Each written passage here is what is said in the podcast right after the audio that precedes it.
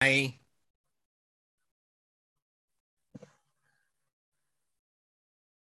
Ya, kita mulai dari kejadian 20 ayat 1 sampai 18.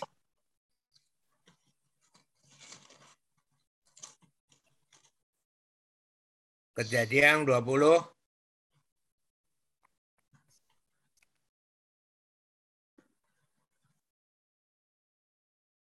ayat 1 sampai 18.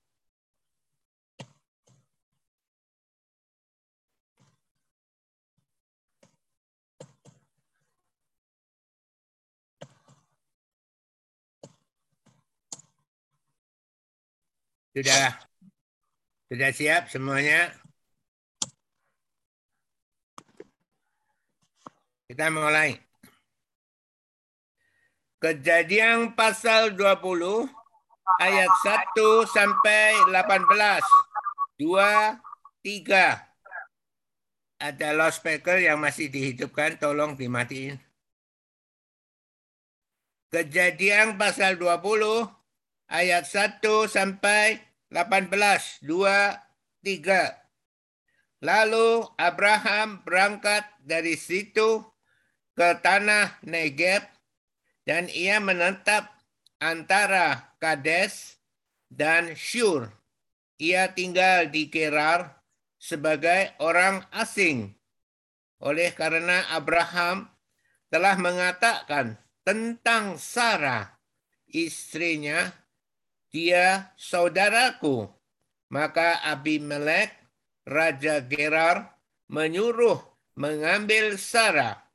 Tetapi pada waktu malam Allah datang kepada Abimelek dalam suatu mimpi serta berfirman kepada Abimelek, engkau harus mati oleh karena perempuan yang telah kau ambil itu sebab ia sudah bersuami.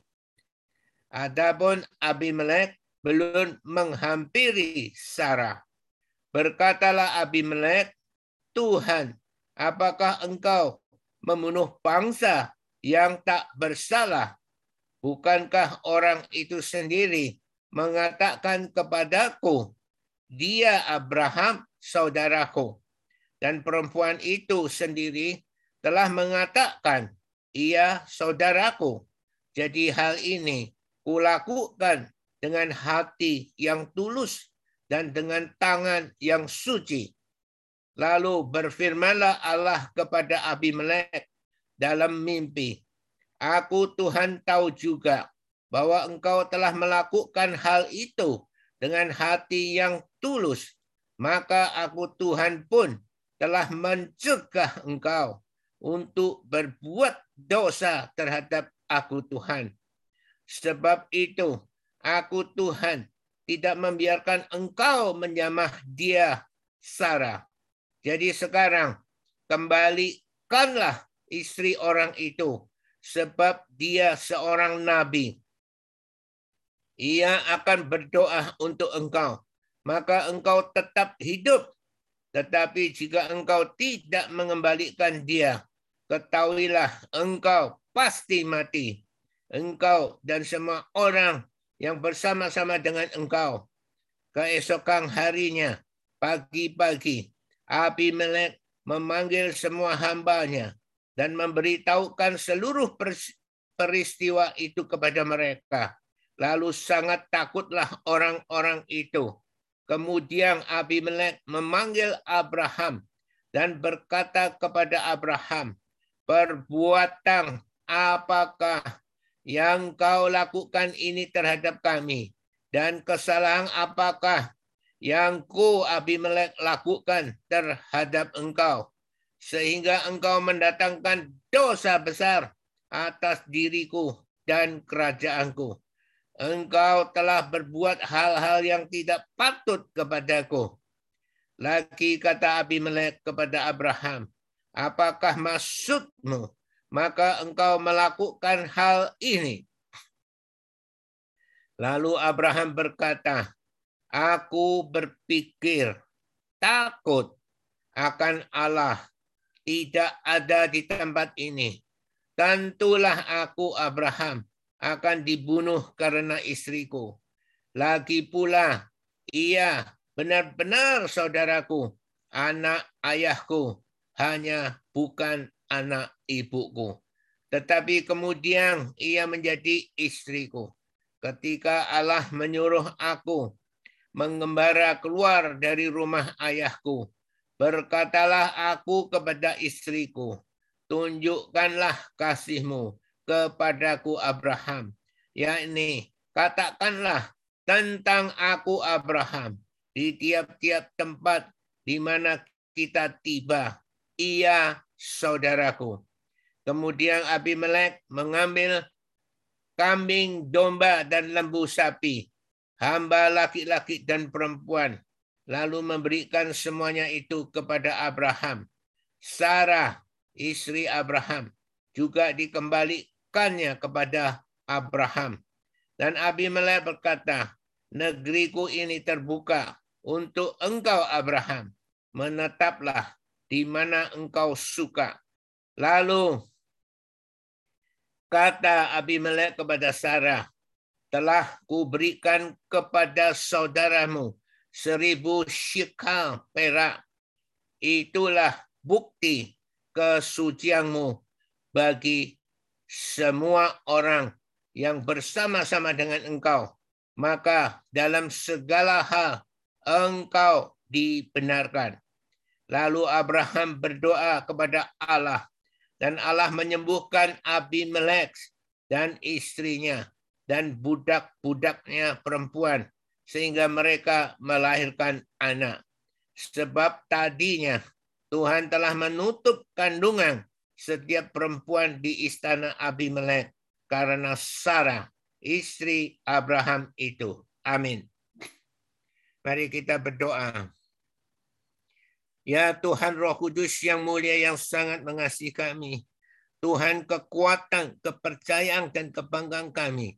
Tuhan penolong dan Tuhan penghibur kami. Tuhan kebenaran dan Tuhan sahabat kami. Ya Tuhan Roh Kudus yang mulia, tolonglah pada hari ini limpahkan pewahyuhan dan hikmat kemampuan dari surga turun atas anak-anakmu dan jamalah hati anak-anakmu sehingga hati anak-anakmu menjadi hati yang lembut, hati yang baik, hati yang siap ditabur oleh kebenaran firman Tuhan, siap bertumbuh di dalam kebenaran firman Tuhan, siap berbuah-buah di dalam kebenaran firman Tuhan, dan mampukan hambamu, kuatkan hambamu, terutama layakkan hambamu, layakkan hambamu ya Tuhan, untuk dapat menyampaikan kebenaran firman-Mu pada pagi hari ini dengan benar. Ya Tuhan Roh Kudus yang mulia, hanya kepadamu kami bergantung dan berharap. Dengan iman kami percaya doa-doa kami telah kau dengar dan telah kau kabulkan. Kau sungguh mulia dan sangat mulia Tuhan Roh Kudus yang mulia. Di dalam nama Tuhan Yesus Kristus yang kami kasih, kami sungguh telah berdoa dan mengucap syukur dan bangga Tuhan Roh Kudus yang mulia. Haleluya. Amin. Beri kemuliaan bagi Tuhan. Haleluya, haleluya. Haleluya. Saudara, ini adalah satu cerita yang perlu kita ulang dan ulang dan ulang. Dan kita renungkan kenapa Tuhan seperti itu. Saudara, kita bisa melihat bahwa berulang-ulang Abraham melakukan kesalahan, yaitu iman yang kurang kuat atau iman mula-mula ya kepada Tuhan. Pertama, dia pernah ketika dia mengungsi di Mesir. Waktu itu dia juga mengatakan bahwa Sarah adalah saudaranya. Sehingga Sarah diambil oleh Firaun untuk dijadikan istri. Tetapi Tuhan membantu mencegah semuanya itu. Demikian hari ini Tuhan di dalam kejadian pasal 20 ayat 1 sampai 18 dan Abraham melakukan lagi kesalahan yang sama seperti yang dilakukan di Mesir. Nah, mari kita lihat kenapa bisa seperti itu. Kita lihat di dalam ayat 2. Di dalam ayat 2 di situ disebut karena oleh karena Abraham telah mengatakan tentang Sarah. Perhatikan. Karena oleh karena Abraham telah mengatakan tentang Sarah istrinya, dia saudaraku. Ya. Bagaimana ya Abraham terus mengatakan suruh istrinya mengatakan kepada orang bahwa menyebut Abraham dia saudaraku. Maka Abimelek Raja Gerar menyuruh mengambil Sarah. Ya, saya minta Iren tolong tampilkan ya peta yang kemarin Pastor kirim supaya kita bisa melihat letak posisi waktu itu. Nah, saudara eh, perbesar perbesar gambar ini. Haleluya, haleluya. Saudara perhatikan kadesi di sini ada titik ada titik hitam di sini. Ada kadesi. Ya. Bernea. Ya, ini yang disebut ya, kadesi. Tadi disebut lalu Abraham berangkat dari situ ke tanah Negeb dan ia menetap antara Kadesi dan Shur. Ia tinggal di Gerar sebagai orang asing. Kita lihat Gerar di sini ada tulisan Gerar di sini.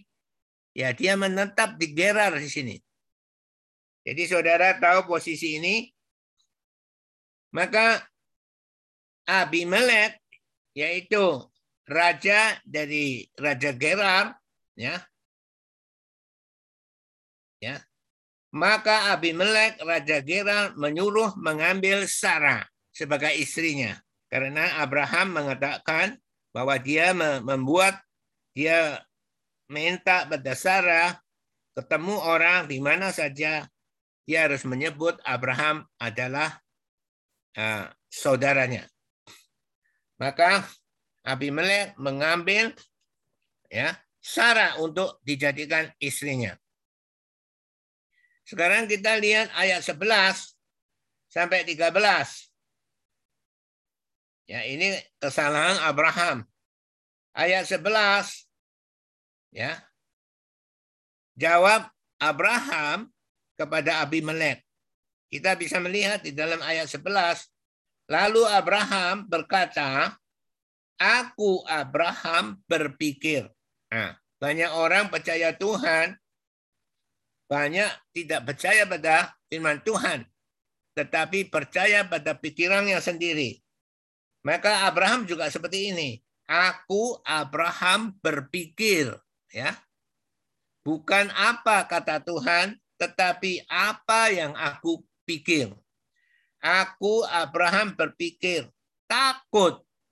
Ya, Abraham mengatakan takut. Takut apa? Takut Allah tidak ada di tempat ini. Ya. Maka saudara jangan bingung.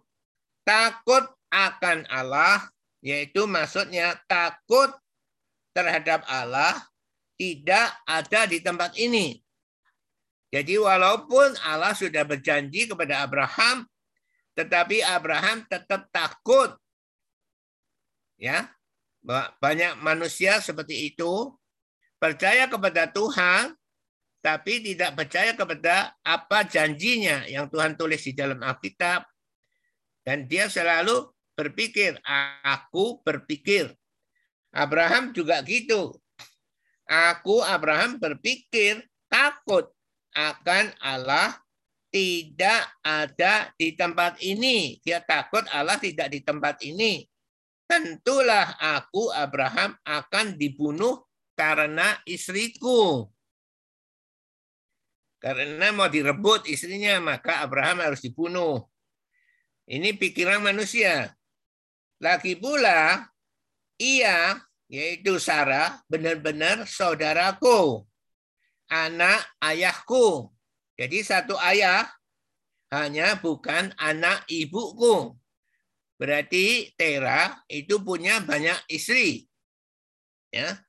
Jadi salah satu ya dia melahirkan Abraham tapi dari ibu ibu Abraham.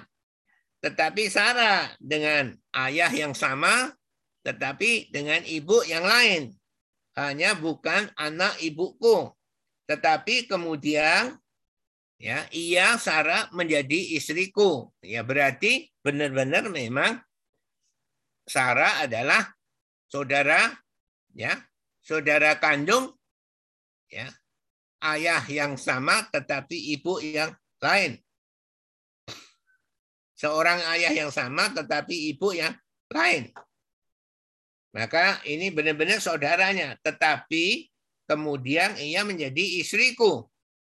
Nah, ketika Allah menyuruh aku Abraham mengembara keluar dari rumah ayahku, berkatalah aku Abraham kepada istriku, tunjukkanlah kasihmu kepadaku Abraham, yakni katakanlah tentang aku, Abraham, di tiap-tiap tempat di mana kita tiba.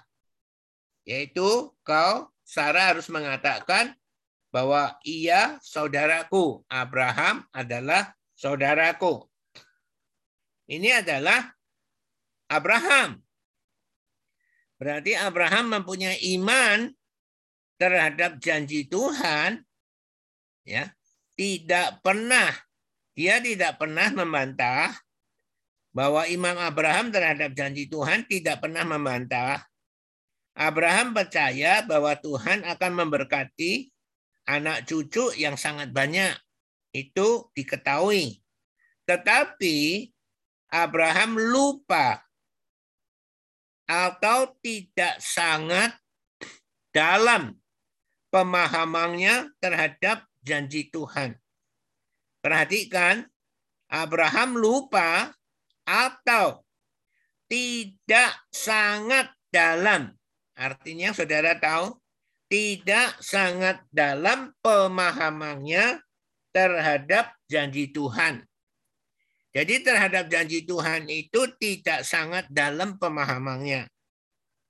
Nah, contoh Contoh, kita bisa melihat kenapa ya Abraham tidak cukup ya sangat tidak sangat dalam pemahamannya terhadap janji Tuhan. Ini bagaimana kita berpikir bagaimana Tuhan telah berjanji kepada Abraham bahwa keturunannya tidak dapat dihitung. Saudara mengerti artinya? keturunannya tidak dapat dihitung. Berarti banyak sekali. Adakah amin? Dan pada waktu itu Abraham belum mempunyai satu anak pun. Adakah amin? Ya, Iren kembalikan gambar itu. Dan pada waktu itu Abraham belum mempunyai satu anak pun. Adakah amin? Dia percaya, hanya percayanya itu tidak sangat dalam pemahamannya terhadap janji Tuhan. Maka kalau dia sangat dalam, berarti dia harus berpikir bagaimana Tuhan telah berjanji kepada Abraham bahwa keturunannya tidak dapat dihitung. Berarti dia tidak akan bisa mati sebelum dia punya anak-anak cucu-cucu yang tidak bisa dihitung. Adakah amin? Adakah amin? Jadi ini adalah saudara harus merenungkan. Jadi Abraham tidak sangat dalam pemahamannya terhadap janji Tuhan. Kalau Tuhan sudah janji, kamu akan beranak cucu, bahkan tidak bisa terhitung. Bisakah Abraham mati sebelum dia punya anak cucu yang tidak bisa dihitung? Coba saudara pikirkan, bisakah? Bisakah Abraham mati? Bisakah? Janji Tuhan adalah aku akan memberkati kamu anak cucu yang tidak terhitung. Sedang Abraham belum punya satu anak pun. Kira-kira Abraham bisa dibunuh tidak? Kalau Abraham bisa dibunuh, berarti bagaimana janji Tuhan digenapi? Tidak mungkin. Karena Abraham sudah mati. Maka karena Abraham sangat tidak memahami, ya sangat tidak dalam memahami janji Tuhan. Banyak orang terhadap janji Tuhan seperti Abraham. Jadi tidak sungguh-sungguh mendalami ya janji Tuhan. Ini adalah Abraham. Adakah amin? Jadi kalau kita melihat berarti iman Abraham yang seperti itu adalah sangat lemah. Adakah amin? Iman, iman itu adalah percaya. Ya, Iman yang seperti itu yaitu percaya kepada janji Tuhan yang seperti itu itu adalah sangat lemah sekali. Adakah amin? Amin. Dia tahu berulang-ulang Tuhan terus memberi janji bahwa dia akan punya anak, cucu yang tidak bisa terhitung. Suruh lihat bintang, suruh lihat pasir, ya tidak bisa terhitung. Tapi Abraham tidak sangat dalam pemahamannya terhadap janji Tuhan. Sehingga imannya terhadap janji Tuhan adalah sangat lemah sekali. Saudara setuju? Amin. Amin. Mari kita lihat bagaimana Tuhan membela mati-matian atas rencana Tuhan terhadap Sarah. Mari kita lihat ayat 3 sampai ayat 7.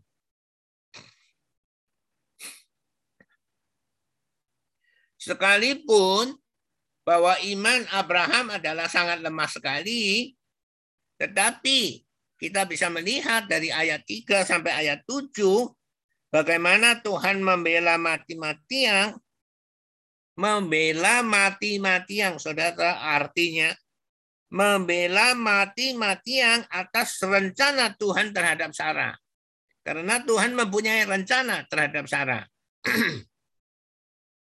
Kita lihat ayat 3. Tetapi pada waktu malam, Allah datang kepada Abimelek. Jadi Abimelek sudah mengambil Sarah menjadi istrinya. Karena Abraham bilang itu adalah saudaranya. Tetapi pada waktu malam Allah datang kepada Abimelek dalam suatu mimpi serta berfirman kepada Abimelek, engkau harus mati. Coba kalau Tuhan bilang seperti itu. Mengerikan enggak? Engkau harus mati oleh karena perempuan yang telah kau ambil itu, yaitu Sarah. Sebab ia sudah bersuami yaitu Sarah sudah bersuami. Kenapa kamu ambil sebagai istrimu? Adapun Abimelek belum menghampiri Sarah. Belum menghampiri Sarah. Saudara tahu? Jadi Sarah belum diutek-utek sama Abimelek. Adapun Abimelek belum menghampiri Sarah. Berkatalah, berkatalah Abimelek, Tuhan, apakah engkau membunuh bangsa yang tidak bersalah? Dalam mimpi dia menjawab kepada Tuhan. Bukankah orang itu sendiri mengatakan kepadaku, dia saudaraku. Jadi dia saudaraku. Dan perempuan itu sendiri telah mengatakan, ia Abraham saudaraku. Jadi Abraham mengatakan dia Sarah saudaraku. Dan perempuan itu sendiri telah mengatakan, ia Abraham, saudaraku. Jadi hal ini ku Abimelek lakukan dengan hati yang tulus dan dengan tangan yang suci. Dia memang betul-betul mau mengambil Sarah sebagai istrinya. Lalu berfirmanlah Allah kepada Abimelek dalam mimpi. Aku Tuhan tahu juga, tahu juga bahwa engkau telah melakukan hal itu dengan hati yang tulus. Maka aku Tuhan pun telah mencegah engkau, telah mencegah engkau untuk ya berbuat dosa terhadap aku Tuhan. Jadi jangan sampai engkau berbuat dosa terhadap aku Tuhan. Aku telah mencegah engkau.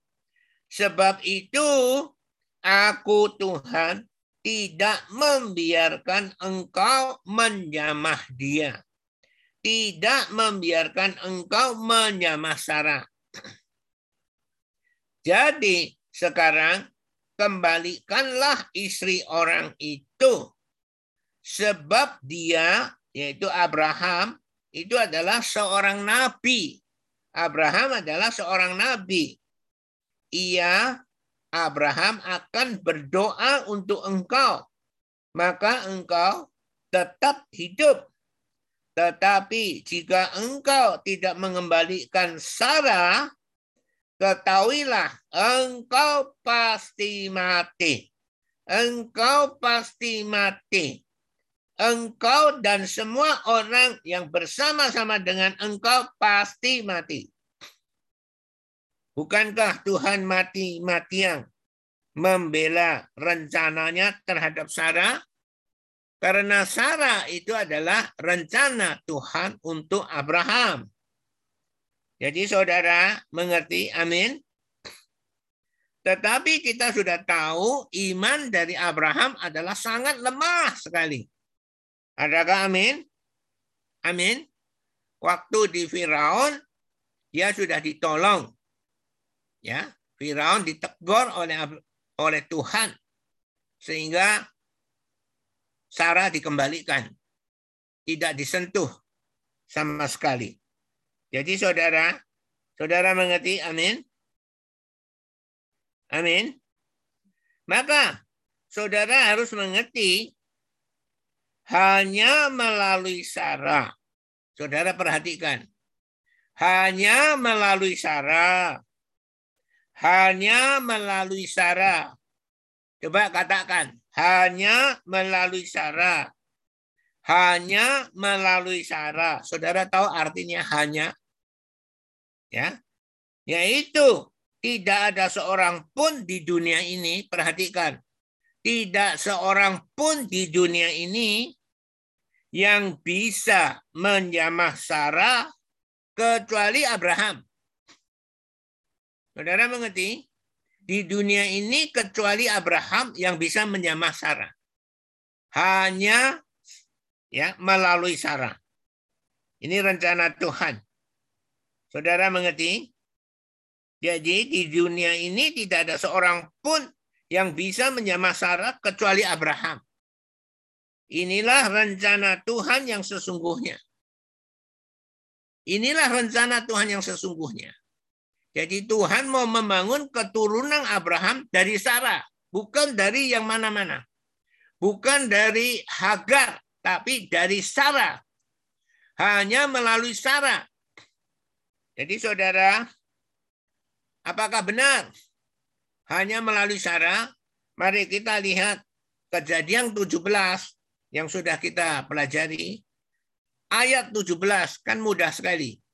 Kejadian pasal 17 ayat 17. Mudah diingat, amin. Kejadian 17 ayat 17. Mari kita lihat kejadian 17 ayat 17.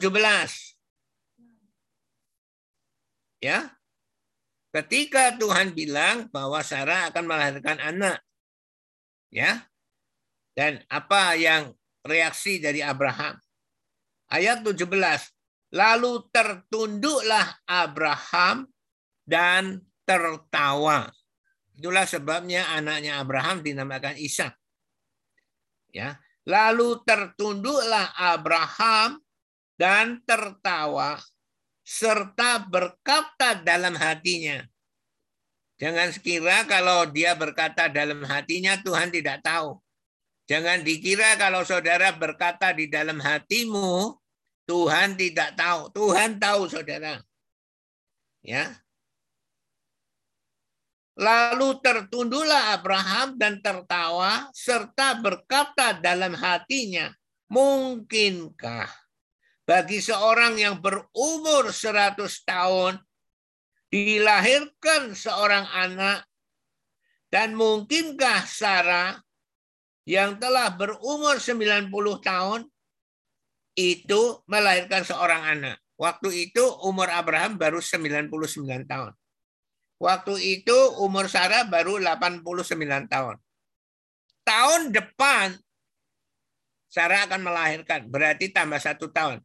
Berarti 100 tahun. Maka Abraham mengatakan, mungkinkah bagi seorang yang berumur 100 tahun dilahirkan seorang anak dan mungkinkah Sarah yang telah berumur 90 tahun itu melahirkan seorang anak? Nah ini kalau pikiran manusia seperti itu. Kalau janji Tuhan adalah kamu akan beranak cucu dan tidak terhitung banyaknya. Tapi menurut pikiran manusia, nah ini manusia. Saudara mau ngerti, mau tahu? Nah, saudara terhadap janji Tuhan pun juga kadang seperti itu. Saudara pakai kata, andai kata, tetapi, pakai pikiran sendiri. Abraham juga seperti itu. Dan Abraham berkata kepada Allah, ah, saudara tahu artinya? Ah, sekiranya Ismail berkenan hidup di hadapanmu. Waktu itu Ismail sudah umur 12 tahun. Maka ya Abraham berkata, ah, sekiranya, sekiranya dia tidak berani sama Tuhan sekiranya Ismail diperkenankan hidup di hadapanmu Tuhan. Jadi Abraham minta, sudah cukup, sudah punya Ismail. Tetapi Allah berfirman, tidak. Jawabnya Allah jelas sekali, tidak. Saudara, jelas? Ya, tidak. Nah, saudara katakan, tidak gitu ya melainkan istrimu Saralah. Perhatikan, melainkan istrimu Saralah yang akan melahirkan anak laki-laki bagimu dan engkau akan menamai dia Ishak dan aku Tuhan akan mengadakan perjanjianku dengan dia Ishak menjadi perjanjian yang kekal, yaitu selama-lamanya, untuk keturunannya. Jadi Ishak adalah anak perjanjian. Ismail adalah anak kecelakaan. Karena pikiran manusia, pikiran Sarah sendiri. Dia pikir dia sudah mati head, dia tidak bisa mempunyai anak. Maka dia oke okay lah ini budak perempuanku namanya Hagar orang Mesir. Hampiri aja. Nah, siapa tahu Tuhan akan membangun keturunan dari Hagar dan Abraham. Tetapi Tuhan bilang tidak. Jadi saudara mengerti? Maka Ishak adalah anak perjanjian, Ismail adalah anak kemauan manusia sendiri. Walaupun akhirnya Ismail diberkati karena ya doa dari Hagar. Jadi saudara mengerti, amin. Maka bangsa Arab baru mulai timbul karena orang Ibrani, orang Yahudi dengan orang Mesir menghasilkan anak menjadi orang Arab sekarang ini. menjadi 12 bangsa. Sebetulnya bangsa Arab tidak ada.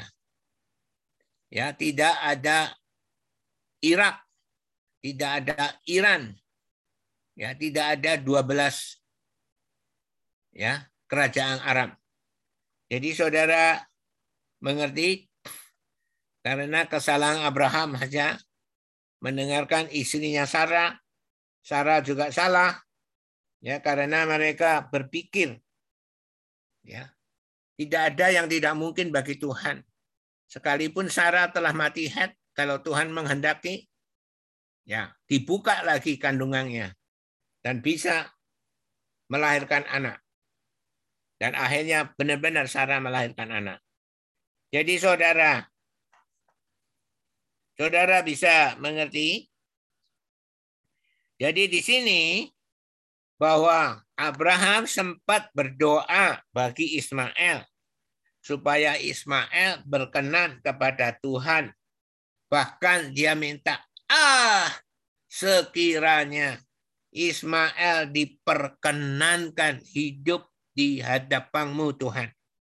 Dia sudah berdoa, tetapi jawab Tuhan tidak. Ya. Jadi saudara, saudara harus mengerti ya. Tidak ada seorang pun di dunia ini yang bisa menyamah Sarah kecuali Abraham. Karena rencana Tuhan adalah melalui Abraham dan Sarah melahirkan keturunan yang Tuhan kehendaki. Abraham boleh menghampiri perempuan lain dan melahirkan anak. Itu diperbolehkan. Abraham boleh menghampiri perempuan lain dan melahirkan anak. Ya, terut yaitu Hargar. Tetapi rencana Tuhan hanyalah melalui Sarah. Jadi saudara harus mengerti, rencana Tuhan hanyalah melalui Sarah. Maka janji Tuhan itu adalah pasti digenapi. Karena Tuhan membela mati-mati yang itu. Siapa yang men, siapa yang mau mengambil Sarah sebagai istrinya, dia harus mati. Maka janji Tuhan itu adalah pasti digenapi. Pasti digenapi. Pasti digenapi. Katakan, pasti digenapi. Adakah amin? Jadi saudara, dari cerita banyak berulang-ulang Abraham melakukan kesalahan, Sarah melakukan kesalahan. Tetapi Tuhan mati-mati yang membela. Membela ya janjinya. Jadi saudara harus menaruh satu kerangka pikiran yang benar dari Tuhan bahwa janji Tuhan itu pasti digenapi. Maka pada hari ini dari perikop kejadian 20 ayat 1 sampai 18 ini Tuhan mau meyakinkan kita, meyakinkan kita. Saudara tahu artinya? Meyakinkan kita satu kebenaran. Satu kebenaran. Apa itu? Yaitu sekalipun iman Abraham sangat lemah, tetapi janji Tuhan terhadap Abraham pasti digenapi. Saudara setuju? Sekalipun iman Abraham sangat lemah, tetapi janji Tuhan terhadap Abraham pasti digenapi. Saudara setuju? Inilah pewahyuhan yang Tuhan berikan kepada kita dari kejadian 20 ayat 1 sampai 18. Ini bukan satu cerita saja, tetapi Tuhan mau meyakinkan kita sekalipun iman Abraham sangat lemah, tetapi janji Tuhan terhadap Abraham, yaitu beranak cucu yang tak terhitung, pasti digenapi. Adakah amin? Ini adalah Tuhan mau yakinkan kita. Nah, sekarang kita periksa Ya, kita sudah di dalam perjanjian baru. Nah, sekarang sudah lewat 2000 tahun. Maka kita sekarang periksa bagaimana dengan iman kita? Bagaimana dengan iman percaya kita kepada anugerah keselamatan itu? Kepada janji-janji Tuhan yang telah ditulis di dalam Alkitab itu. Ya. Kepada ya khotbah-khotbah kebenaran yang telah disampaikan kepada saudara-saudara itu. Saudara coba lihat Saudara renungkan iman saudara. Bagaimana iman saudara? Apakah iman yang sangat lemah sekali seperti Abraham? Nah, coba pikirkan, renungkan. Sebelum saudara menjawab ya, bagaimana iman saudara? Mari kita lihat ada pertanyaan bagi saudara. Ini pertanyaan yang sangat penting, saudara sekalipun sudah pernah disebut, tapi kali ini akan disebut lebih tajam lagi. Ya, pertanyaannya adalah, apakah bangsa Israel punya iman kepada Tuhan? Saudara pernah berpikir nggak? Apakah bangsa Israel punya iman kepada Tuhan? Yaitu mereka, oh mereka adalah orang berdosa, maka mereka butuh Tuhan. Ada enggak? Sama sekali tidak, saudara. Saudara perhatikan, saudara. Ketika Tuhan mengambil bangsa Israel, Israel adalah keturunan Yakub. Pada waktu itu, anak-anak Yakub itu adalah saling iri, saling dengki, dan mau saling membunuh. Adakah amin? Saudara pernah lihat ceritanya saling iri, saling dengki, dan saling mau membunuh. Bagaimana mereka bisa percaya kepada janji Tuhan? Saudara ini pikirkan, apakah bangsa Israel punya iman kepada Tuhan? Nah, saudara renungkan. Ya, tidak. Tidak punya iman sama sekali. Nah, pertanyaan yang kedua, perhatikan. Tetapi, apakah bangsa Israel mendapat anugerah keselamatan Tuhan? Ini pertanyaan yang kedua. Tetapi bangsa Israel, apakah mendapat anugerah keselamatan Tuhan? Jawabnya adalah ya. Ya, bangsa Israel mendapat bukan mendapat saja dan sangat mendapat anugerah keselamatan Tuhan. Bukankah bangsa Israel dipilih? Bukan bangsa Israel yang baik dan sebagainya. Bangsa yang ambrul, adul, kacau, balau. Tetapi Tuhan angkat mereka menjadi bangsa pilihan. Jadi Apakah bangsa Israel punya iman kepada Tuhan? Jawabnya tidak. Tetapi apakah bangsa Israel mendapat anugerah keselamatan Tuhan? Jawabnya adalah ya. Mendapat dan sangat mendapat. 40 tahun disertai di padang gurun dan disaring semua orang-orang kecuali Yosua dan Kaleb. Semuanya diputer-puterkan, disaring di padang pasir. Ya. Di padang pasir Sinai. Dan mereka mati semua. Sisanya adalah orang-orang yang lahir keturunan yang kedua yang Tuhan izinkan masuk dalam tanah perjanjian. Nah, sekarang adalah pertanyaan ketiga. Saudara, ini penting, saudara.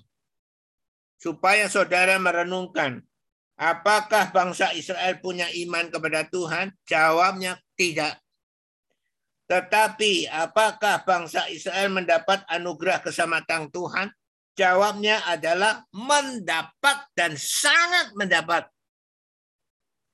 Yang ketiga, pertanyaannya adalah, tetapi anugerah keselamatan yang Tuhan berikan bangsa Israel itu, apakah dibutuhkan oleh bangsa Israel itu? Jawabnya tidak. Bangsa Israel tidak butuh anugerah keselamatan Tuhan. Bangsa Israel butuh sup kambing empuk. Dia tidak butuh besok masuk surga, enggak oh, usah lah. Yang penting sekarang ada sup kambing empuk. Nah, sekarang pertanyaannya kembali kepada kita. Bagaimana dengan kita-kita ini? Saudara, berpikir bagaimana dengan kita ini? Apakah kita punya iman kepada Tuhan sehingga saudara percaya pada Yesus? Pikirkan. Tetapi pertanyaan yang kedua, apakah saudara telah mendapat anugerah keselamatan Tuhan? Jawabnya iya. Bahkan sebagian besar dari kalian, saudara bisa berbahasa roh. Berarti saudara telah dibaptis roh kudus, dan roh kudus, roh Tuhan yang menciptakan surga dan bumi dan seluruh isinya itu mau bertata di dalam hati saudara. Jadi, saudara mendapat nggak? Mendapat. Saudara mau bilang tidak? Saudara tidak mungkin. Ketika saudara belum bisa dipak sebelum dipakai roh kudus, saudara tidak bisa berbahasa roh. Bagaimanapun tetap tidak bisa. Setelah diajar satu tahun, pikiran saudara terbuka, baru saudara mau nerima. Adakah amin? Nah, sekarang pertanyaan yang ketiga. Apakah saudara butuh anugerah keselamatan itu? Ya, saudara, renungkan baik-baik. Ya, Tadi tanya kepada bangsa Israel. Sekarang tanya kepada kita. Maka hari ini Tuhan memberi pewahyuan yang sangat-sangat kepada saudara. Dan khotbah-khotbah ini telah dikhotbahkan selama bertahun-tahun, bahkan 10 tahun. Tetapi apakah bisa menunjukkan bahwa saudara yang sangat-sangat Berterima kasih kepada Tuhan. Saudara renungkan baik-baik. Ya.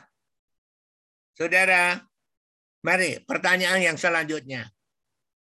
Apa sesungguhnya keinginan dan kebutuhan kita sesungguhnya? Maka saudara renungkan. Apa sesungguhnya keinginan dan kebutuhan kita sesungguhnya. Kenapa kita ikut Yesus? Kita bertanya pada kita, apa sesungguhnya keinginan dan kebutuhan kita sesungguhnya? Saudara, ini adalah penting sekali. Pastor diberi pewahyuan oleh Tuhan Saudara jangan dikira pastor itu bersuka cita. Pastor itu selama dalam pelayanan, apalagi terhadap saudara, sudah betapa besar ya kekuatan ya kasih yang telah dilimpahkan kepada saudara-saudara dengan sungguh-sungguh. Bahkan kemarin Pastor tanya pada ibu, kalau semua orang mau ngerjakan apa saja, entah itu hari Senin, Selasa, atau Sabtu, Minggu, itu bebas. Tapi pastor tidak bisa. Pastor harus khotbah. Saudara mengerti? Pastor harus khotbah. Pastor harus khotbah pada hari Minggu. Kecuali pastor sudah sakit, lumpuh, tidak bisa bicara, baru tidak khotbah. Sebelum pastor seperti itu, sebelum pastor meninggalkan dunia ini, setiap minggu pastor harus khotbah. Siapa yang dikhotbahi adalah saudara. Tubuh Kristus Jogja. Dan kota-kota yang telah dikembangkan ke seluruh Indonesia itu. Adakah amin? Adakah amin? Saudara, maka pastor diberi pewahyuan kepada Tuhan pada hari ini supaya pastor bertanya, ya, apakah bangsa Israel punya iman kepada Tuhan? Jawabnya tidak. Dan apakah bangsa bangsa Israel telah mendapatkan anugerah keselamatan Tuhan? Jawabnya mendapat dan sangat mendapat. Dan pertanyaan ketiga, apakah bangsa Israel membutuhkan anugerah keselamatan itu? Jawabnya tidak. Nah, bagaimana dengan kita-kita ini? Nah, kita harus berpikir, apakah kita punya iman kepada Tuhan? Tidak. Tapi apakah kita mendapatkan anugerah keselamatan? Jawabnya mendapat dan sangat mendapat. Saudara bisa berbahasa roh. Saudara telah dibaptis roh kudus. Bahkan roh Allah ada di dalam hati saudara. Adakah amin? Tapi apakah saudara butuh anugerah keselamatan itu? Ya, yang bisa menjawab adalah saudara. Saudara mengerti? Amin. Amin. Maka pastor juga tidak akan sedih karena Tuhan sudah memberi pewahyuan kepada pastor. Tanyakan kepada anak-anak supaya anak-anak benar-benar mengerti dan paham ya betapa pentingnya anugerah keselamatan itu.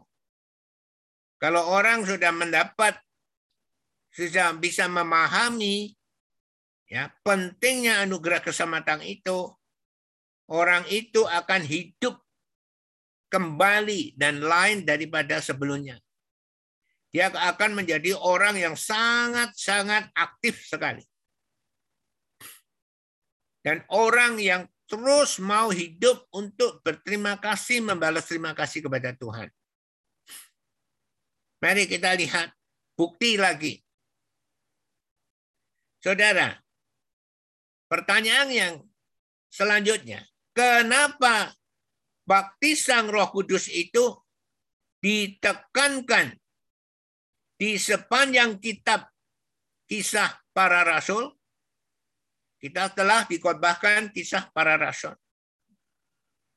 Kenapa baptisan Roh Kudus itu ditekankan di sepanjang kitab kisah para rasul karena itu adalah janji Bapak surgawi yang terbesar kedua. Setelah Yesus naik ke langit dan ke surga. Ya, hadiah dari babak surgawi yang terbesar yang pertama adalah dilahirkan Yesus di dunia ini sebagai manusia. Saudara, kedua adalah baptisan Roh Kudus. Itu adalah janji Bapak Surgawi hadiah kepada umat manusia di dunia ini yang terbesar yang kedua setelah Yesus naik ke langit dan ke surga. Ya. Jadi baptisan Roh Kudus itu adalah sangat penting sekali. Nah, sekarang pertanyaan yang selanjutnya. Kenapa Paulus menekankan tentang 1 Korintus 14 ayat 2 dan ayat 4. Kenapa? Kenapa Paulus menekankan tentang 1 Korintus pasal 14 ayat 2 sampai ayat 4. Mari kita lihat. Saudara, Tuhan hari ini sungguh-sungguh mengajar kepada saudara. Dahulu pastor berkhotbah, pastor pikir bahwa saudara itu sungguh-sungguh paham. Maka dikotbahkan, dikotbahkan dengan benar. Saudara akan maju dan maju dan maju dan maju dan maju. Tetapi Tuhan hari ini memberi pewahyuan kepada pastor ya supaya ditanyakan pertanyaan-pertanyaan ini. Ya. Kita lihat 1 Korintus 14 ayat 2 yang ditekankan oleh Paulus. Siapa yang berkata-kata dengan bahasa roh, tidak berkata-kata kepada manusia. Perhatikan. Tidak berkata-kata kepada manusia, tetapi kepada Allah. Jadi bahasa roh bukan untuk pamer, tapi untuk berkata-kata kepada Allah bukan kepada manusia. Sebab tidak ada seorang pun yang mengerti bahasanya. Ini Alkitab mengatakan, sebab tidak ada seorang pun yang mengerti bahasanya. Oleh roh kudus, yaitu melalui roh kudus, ia mengucapkan hal-hal yang rahasia. Jadi bahasa roh itu adalah seperti ini oleh Roh Kudus melalui Roh Kudus ia mengucapkan hal-hal yang rahasia. Di dalam ayat 4, siapa yang berkata-kata dengan bahasa roh, ia membangun dirinya sendiri. Ia membangun dirinya sendiri. Jadi saudara, kenapa Paulus menekankan ya berbahasa roh? Nah sekarang adalah contoh. Saudara, sekarang diberi contoh.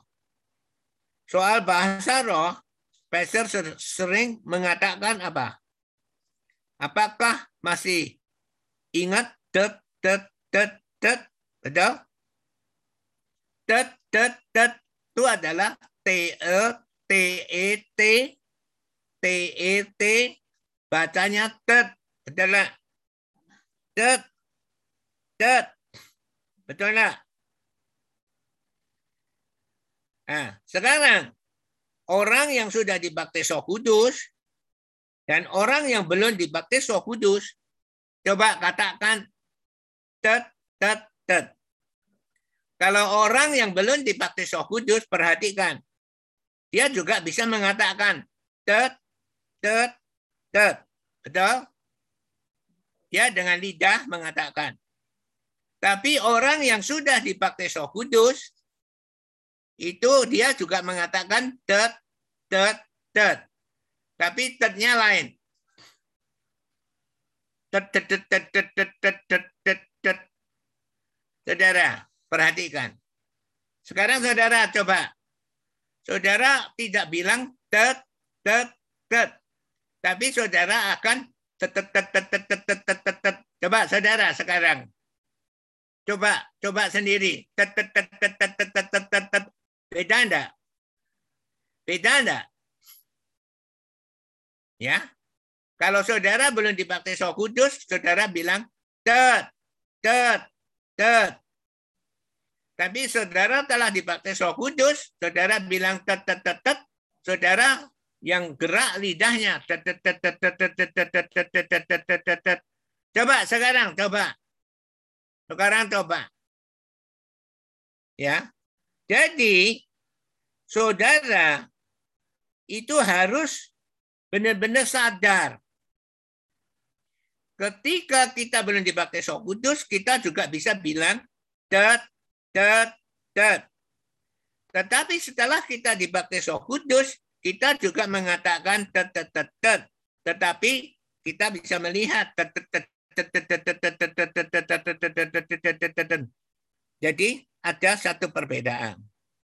Jadi kenapa kita butuh baptisan Roh Kudus? Kenapa kita butuh bahasa roh?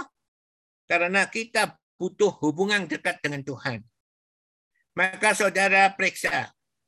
Jika selama ini saudara jarang, sangat jarang sekali berbahasa roh, saudara jarang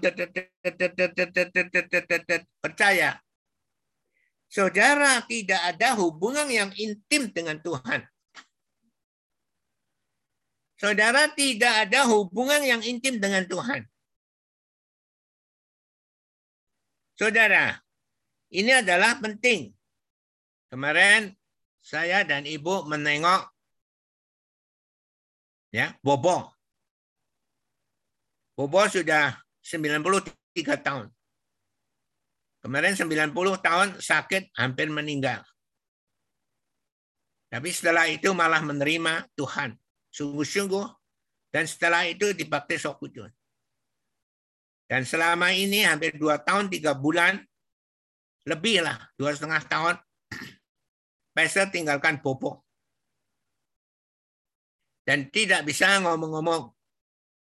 Kemarin kita datang doakan, Pastor diingatkan, untuk berdoa untuk Bobo berbahasa roh. Pastor berbahasa roh. Pastor minta Bobo juga Akhirnya Bobo Setelah kurang lebih lima menit, karena sudah umur, Pastor berhenti. Jadi Bobo tidak mau berhenti. Wajahnya mulai ya ada kemuliaan Tuhan. Saudara, dia rindu, cuma tidak ada yang membimbing.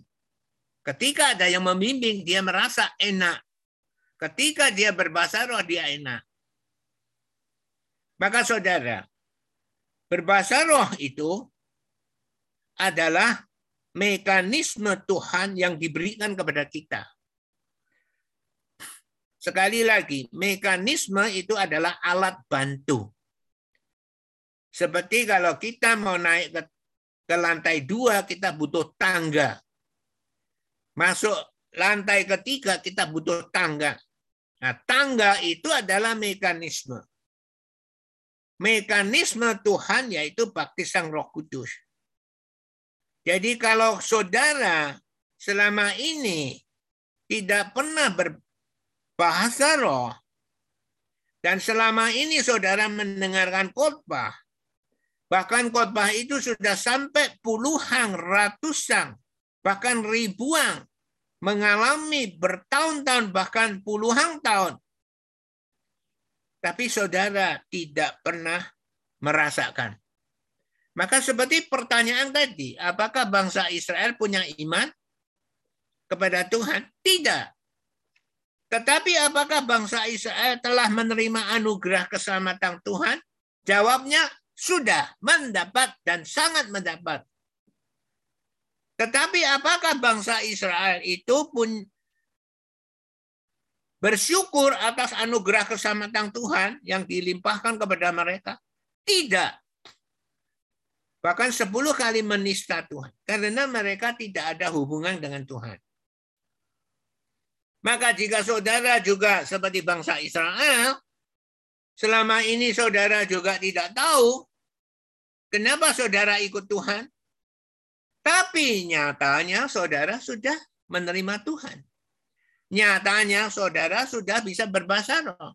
Nyatanya Tuhan roh kudus sudah ada di dalam hati saudara. Tetapi apakah itu kebutuhan saudara? Saudara yang bisa jawab. Kenapa aku ikut Tuhan? Ya. Jadi saudara, ketika saudara tidak mau menggunakan mekanisme Tuhan, maka saudara hampa. Saudara merasa hampa. Ikut Tuhan itu ya itu, itu, itu, saja. Setiap minggu harus mendengarkan khotbah. Bosan, males. Saudara mengerti arti ini? Maka kalau saudara tidak mau dekat dengan Tuhan, yaitu melalui mekanisme Tuhan berbahasa roh, selama ini saudara tidak berbahasa roh, maka sampai detik ini pun saudara-saudara masih belum sungguh-sungguh paham tentang pentingnya anugerah keselamatan yang telah dilimpahkan di dalam kehidupan saudara. Saudara coba renungkan. Kenapa saudara tidak bersemangat Kenapa saudara tidak mau mati-matian ketika saudara masih muda? Mati-matian memberitakan Injil kepada orang-orang. Kenapa saudara tidak bisa mempunyai satu dorongan untuk berterima kasih dan membalas terima kasih kepada Tuhan? Karena saudara tidak akan mati. Karena saudara adalah hidup kekal saudara sudah mendapatkan hidup kekal. Kecuali saudara tidak mau lagi. Jadi saudara, janji Tuhan itu bukan pengetahuan. Janji Tuhan itu bukan pengetahuan. Janji Tuhan itu bukan kata-kata huruf. Bukan kata-kata huruf. Ya. Tetapi janji Tuhan itu harus bisa dipahami. Bagaimana saudara bisa memahami? Caranya bagaimana? Ya saudara harus berhubungan intim dengan Tuhan. Melalui mekanisme Tuhan. Saudara harus dibaptis roh kudus. Saudara harus berbahasa roh. Kenapa kenapa tubuh Kristus ini semuanya telah dibaptis roh kudus? Karena kalau saudara tidak dibaptis Roh Kudus, saudara janji Tuhan itu hanya pengetahuan. Janji Tuhan itu hanya huruf. Tidak bisa mendorong saudara. Jadi kalau saudara tidak sungguh-sungguh mengalami mujizat Tuhan, saudara tidak bisa dekat dengan Tuhan. Saudara, ketika pastor kecelakaan, ban meletus. Saudara sudah lihat kemarin? Ya, di jalan yang ramai. Itu ada empat jalur, saudara. Yang benar tiga jalur. Tiga jalur dibuat untuk jalan tol. Tapi satu jalur itu di pinggir. Tapi kadang yang keempat jalur itu dipakai, saudara. Banyak yang nyalip karena yang tiga jalur ini pelan, maka mereka menyalipnya dari sebelah kiri. Dan pesan meletus dan posisi pesan di sebelah kiri. Kalau dia dari jauh tidak lihat, dia nyalip dari sebelah kiri, ya sudah.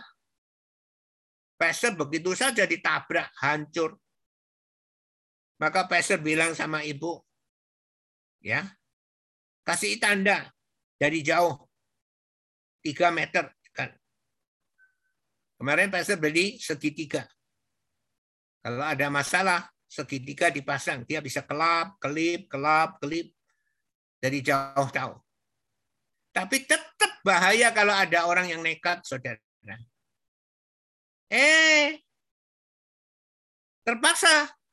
Kalau tidak dipasang ban serepnya, ya tidak bisa pulang ke Jogja. Ya selamanya di situ terus sampai malam apa nggak lebih bahaya ya koper-kopernya diturunkan ya. Dongkraknya dikeluarkan ban serepnya dikeluarkan. Dah terpaksa. Sekalipun ada mobil kalau mobil lewat wus wus. Ya kita bergetar kena anginnya. Apa enggak ngeri kalau gitu? Ya karena tanggung jawab ya harus. Ada masalah jangan lari, harus diatasi. Ketika benar-benar mengatasi, Tuhan kirimkan mobil. Kontainer saudara bukan truk biasa truk besar kontainer itu. Bawa biskuit. Biskuit tahu saudara? Satu black satu black ini. Dari Jakarta mau dikirim ke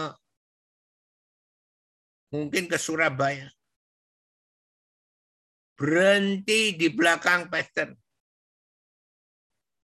jadi pastor aman ada mobil yang besar menjaga. Kalau ditabrak ya mobil itu dulu. Pastor baru ingat. Dan ketahuilah, aku menyertai kamu senantiasa sampai pada akhir zaman. Berarti janji Tuhan digenapi. Dan ketahuilah, aku menyertai kamu senantiasa sampai pada akhir zaman. Senantiasa termasuk ban meletus. Orang kalau melalui mujizat Tuhan, dia baru bisa dekat kepada Tuhan. Ketika belum ada COVID-19, saudara bergerak. Di sana ada cake group, di sana ada cake group, di sana ada doa penyembuhan. Ya. Maka saudara, uh, Tuhan itu luar biasa. Ya, seperti neneknya Titin yang menolak menerima Yesus yang tidak mau menyentuh suaminya yang sudah percaya pada Yesus yang merasa jijik menyentuh suaminya karena percaya Yesus. Akhirnya percaya Yesus dibaptis Roh Kudus berbahasa roh Bahkan bahasa rohnya bahasa roh yang sungguh unik. Dan ketika dibawakan dukun supaya dia bisa cepat meninggal, dia masih ingat. Aku tidak mau, aku mau ikut ya Tuhannya Pesa Aquila. Coba dari orang yang sangat menentang menjadi saudara bagaimana? Maka saudara yang ikut membaptis neneknya Titin waktu itu, kalau saudara merenungkan, merenungkan, saudara akan percaya kepada Tuhan. Ketika saudara sakit, bagaimana Tuhan menolong saudara dari usus buntu, tetapi usus buntunya tidak ada ada sesuatu yang keluar dari tubuh saudara, wus gitu. Dan saudara tidak ada usus buntu lagi. Ya, ketika saudara dijamah listrik, hanya seperti itu, itulah. Kenapa Tuhan mau pakai seperti itu? Kenapa orang yang berpendidikan tinggi, dia justru tidak bisa percaya pada Tuhan. Tetapi orang yang sederhana, sederhana yang telah mengalami mujizat-mujizat Tuhan. Mereka-mereka itulah yang bisa menghargai Tuhan. Yang bisa mendengarkan nasihat Tuhan. Jadi sekali lagi, saudara harus berbahasa roh. Menjalin hubungan dengan Tuhan. Kalau tidak, pemahaman saudara terhadap ada anugerah keselamatan. Saudara tidak bisa merasakan. Sekalipun Tuhan sudah baik sekali, saudara ditempatkan di tempat pengajaran kebenaran firman Tuhan, dijamin benar karena dikotbahkan secara ekspositori. Ya. Kalau saudara menjalin hubungan dengan Tuhan, saudara bisa merasakan betapa ya bahagianya saudara.